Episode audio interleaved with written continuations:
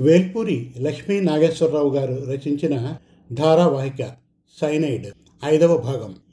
గత ఎపిసోడ్లో హత్య చేయబడిన శేఖర్ కంప్యూటర్ మేధావి. అతను డెవలప్ చేసిన సాఫ్ట్వేర్ ఆర్మీలోను నేవీలోను ఎయిర్ ఫోర్స్లోనూ వాడుతున్నారు. అతని పాత స్నేహితుడు ఏ వన్తో అతనికి పరిచయం పెరుగుతుంది. అతని ద్వారా బి వన్ అనే యువతి పరిచయం అవుతుంది ఆమె అతన్ని ఆకర్షిస్తుంది. ఇక సైనైడ్ ఐదవ భాగం వినండి. ఒకరోజు బి వన్ ఫోన్ చేసి తన తీయని మాటలతో శేఖర్ ఈ జీవితంలో అనుకోని అదృష్టం వచ్చింది. మీ డిపార్ట్మెంట్లోని సాఫ్ట్వేర్ ఎక్కువగా కేంద్ర ప్రభుత్వ ఆర్గనైజేషన్స్లో డెవలప్మెంట్ అప్డేట్ చేస్తున్న కంపెనీలు eastern naval command HPCL Indian air force atomic research centres artillery departments DRDO ఇలాంటి వాటికి భారతదేశపు రక్షణ వ్యవస్థకు అంత మంచి సాఫ్ట్వేర్ ఇచ్చి దిగ్విజయంగా నడిపిస్తుంది. దానిలో డిఆర్డిఓ ఎంతో ఎక్కువ టెక్నాలజీతో డెవలప్ చేసిన ఇంటర్ కాంటినెంటల్ బాలిస్టిక్ మిజైల్స్ కూడా లాంగ్ రేంజ్ ఫైరింగ్లో మీ కంప్యూటర్ టెక్నాలజీతో బాగా అభివృద్ధి చెందింది. కనుక నువ్వు ఈ అన్ని డిపార్ట్మెంట్లకి వెళ్తూ సాఫ్ట్వేర్ అప్డేట్ చేస్తూ చాలా బిజీగా ఉన్నావు. అదే టైంలో నువ్వు చేసిన ప్రోగ్రామింగ్ వాటి సమర్థత నువ్వు చేసే విధానం నాకు కానీ ఇవ్వగలిగితే నేను కూడా మరో రెండు దేశాలకు ఆ టెక్నాలజీ ఇస్తాను. భారతదేశంలో లాగే వారు కూడా అభివృద్ధి చెందుతారు. ఇందులో దేశద్రోహం ఏమీ లేదు. జస్ట్ నాకు నువ్వు ఎలా కంప్యూటర్ ప్రోగ్రామింగ్ అప్డేట్స్ చేస్తావో ఆ విషయాలు నాకు అందజేస్తే నేను ఆ దేశాలకి అదే విధంగా తయారు చేసి ఇస్తాను. దానివల్ల మనకు ఆఫర్ చేసిన మొత్తం వంద కోట్లు. ఇలాంటి అవకాశం మరి ఎప్పుడూ ఎక్కడా రాదు. నువ్వు ఆ సాఫ్ట్వేర్ డీటెయిల్స్ అన్నీ నాకు పంపించి ఆ తర్వాత నీ భార్యకు విడాకులు ఇచ్చి కెనడాకు వచ్చేయి. నువ్వు రాగానే మనం పెళ్ళి చేసుకుని ఆ డీటెయిల్స్తో ప్రాజెక్ట్ తయారు చేసి ఆ దేశాలకు ఇస్తే ముందుగా మనకు యాభై కోట్లు ఇస్తారు. ఆ తర్వాత మరో యాభై కోట్లు ఆ ప్రోగ్రామ్స్ని వాళ్ళ దేశాల్లో మనం ఇన్స్టాల్ చేసి సక్సెస్ఫుల్గా నడిపిస్తే ఇస్తారు.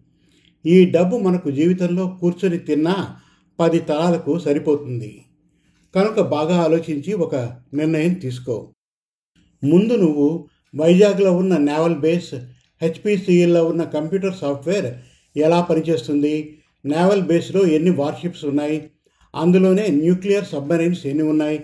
వాటి కెపాసిటీ ఒకవేళ యుద్ధం వస్తే ఎన్ని రకాల టార్పెడోస్ వాడతారు? అలాగే మొత్తం అడ్మినిస్ట్రేటివ్ డీటెయిల్స్ కూడా కావాలి. ఇంకా హెచ్పిసిఎల్లో ఎన్ని క్రూడ్ ఆయిల్ బంకర్స్ ఉన్నాయి వాటి కెపాసిటీ ఎంత అలాగే మొత్తం అడ్మినిస్ట్రేటివ్ డీటెయిల్స్ అన్నీ పంపించు. ఇది కష్టమైన పనైనా ఇదే మన బంగారు భవిష్యత్తును తీర్చిదిద్దుతుంది.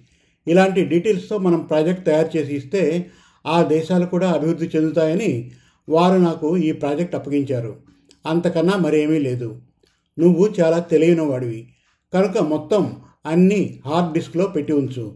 నేను చెప్పినప్పుడు పంపిద్దువు కానీ అని వరుసగా చెప్తున్న బీ వన్ మాటలు వింటూ ఆశ్చర్యపోయాడు మందు మత్తులో ఉన్న శేఖర్. శేఖర్ వైజాగ్ పని అయిపోయాక నువ్వు మహారాష్ట్ర వెళ్ళి భారతదేశపు అణు రియాక్టర్లు ఎక్కడెక్కడ ఉన్నాయి? వాటి సామర్థ్యం ఎంత? అన్న విషయాలు కూడా సేకరించాలి. ఇవేమీ నీకు కొత్త కాదు. ఎందుకంటే డిఆర్డిఓలో నీకే అన్నిటికీ వెళ్ళగలిగిన పర్మిషన్ ఉంది. ఈ సాఫ్ట్వేర్ అప్డేట్ నువ్వు తప్ప ఇంకొకరు చెయ్యరు. అందుకే నీకు ఇవన్నీ చెప్తున్నాను. నన్ను నమ్ము. మన బంగారు భవిష్యత్తు కోసం నేను చేస్తున్న ఈ ప్రాజెక్ట్కి నీ సహాయం అందజేయి. ఏ వన్కు ఈ విషయాలు ఏమీ చెప్పద్దు. నీకు నాకు మధ్యనే ఈ ప్రాజెక్ట్ విషయాలు ఉండాలి. అందుకే నీ మీద ఎన్నో ఆశలు పెట్టుకున్నాను. నీ పనులు అయిన వెంటనే ఇంకో రెండు నెలల్లో నువ్వు రిజైన్ చేసేయి. హాయిగా నీకు వర్క్ పర్మిట్ పంపిస్తాను. కెనడా వచ్చేయి. ఇక్కడ మనిద్దరం అంతులేని ఆనందం అనుభవిద్దాం. అంటూ ఏకధాటిగా బీవన్ చెప్తున్న మాటలు శేఖర్లో కూడా ఆశలు రేకెత్తించాయి.